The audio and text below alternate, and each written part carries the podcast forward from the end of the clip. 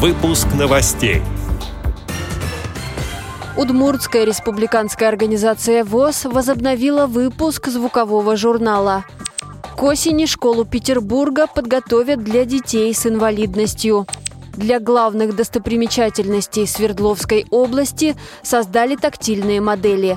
Российских школьников приглашают к участию в проектах «Галерея литературных героев» и «Кинолето». Далее об этом подробнее в студии Анастасия Худякова. Здравствуйте! После трехлетнего перерыва вышел в свет очередной номер звукового журнала «Радуга» Удмуртской республиканской организации ВОС. Решение возобновить выпуск издания появилось в конце прошлого года. В марте даже подготовили 159-й номер. Он посвящен 75-летию Победы в Великой Отечественной войне, 95-летию образования ВОС и 100-летию государственности Удмуртии. Но из-за пандемии выпуск номера пришлось перенести. Тем не менее, в течение года в организации обещают подготовить и выпустить запланированные 4 номера журнала. На ее сайте также сказано, что редколлегии журнала «Радуга» важно знать мнение слушателей, и она будет благодарна всем за участие в выпусках очередных номеров.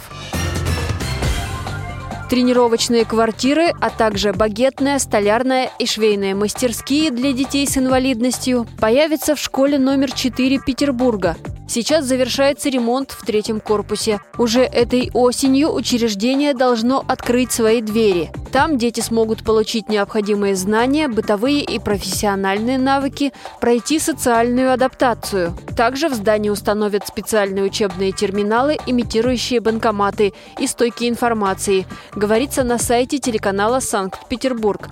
Объект посетил губернатор Александр Беглов и отметил хорошую оснащенность учреждения. В Екатеринбурге для главных достопримечательностей Свердловской области создали тактильные модели. Их выполнили на 3D-принтере. На специальные экскурсии авторы проекта «Особый тур» приглашают людей с инвалидностью по зрению и без. В списке исторически значимых мест – наклонная башня в центре Невьянска, построенная в XVIII веке по приказу известного промышленника Акинфия Демидова, шахта «Южная» Березовского рудника, одного из старейших горнодобывающих предприятий Урала, сторожевая башня в Нижнем Тагиле на вершине Лисьей горы в стиле классицизма и другие. Проект получил поддержку Фонда президентских грантов, сообщает агентство социальной информации. В России объявлен старт образовательной программы «Галерея литературных героев». Это двухмесячный курс уроков по быстрому эффективному чтению от известных экспертов. Онлайн-занятия будут для каждой возрастной группы.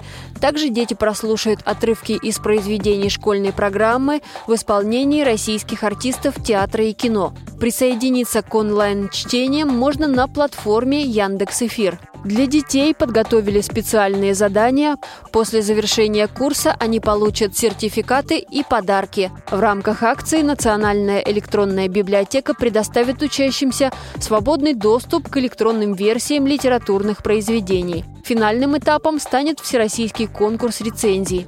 Также в России проходит проект «Кинолето». Ребят приглашают стать участниками еженедельных летних кинопросмотров и обсуждений кинокартин вместе с родителями и педагогами. Эти и другие новости вы можете найти на сайте Радио ВОС. Мы будем рады рассказать о событиях в вашем регионе. Пишите нам по адресу новости@радиовос.ру. Всего доброго и до встречи!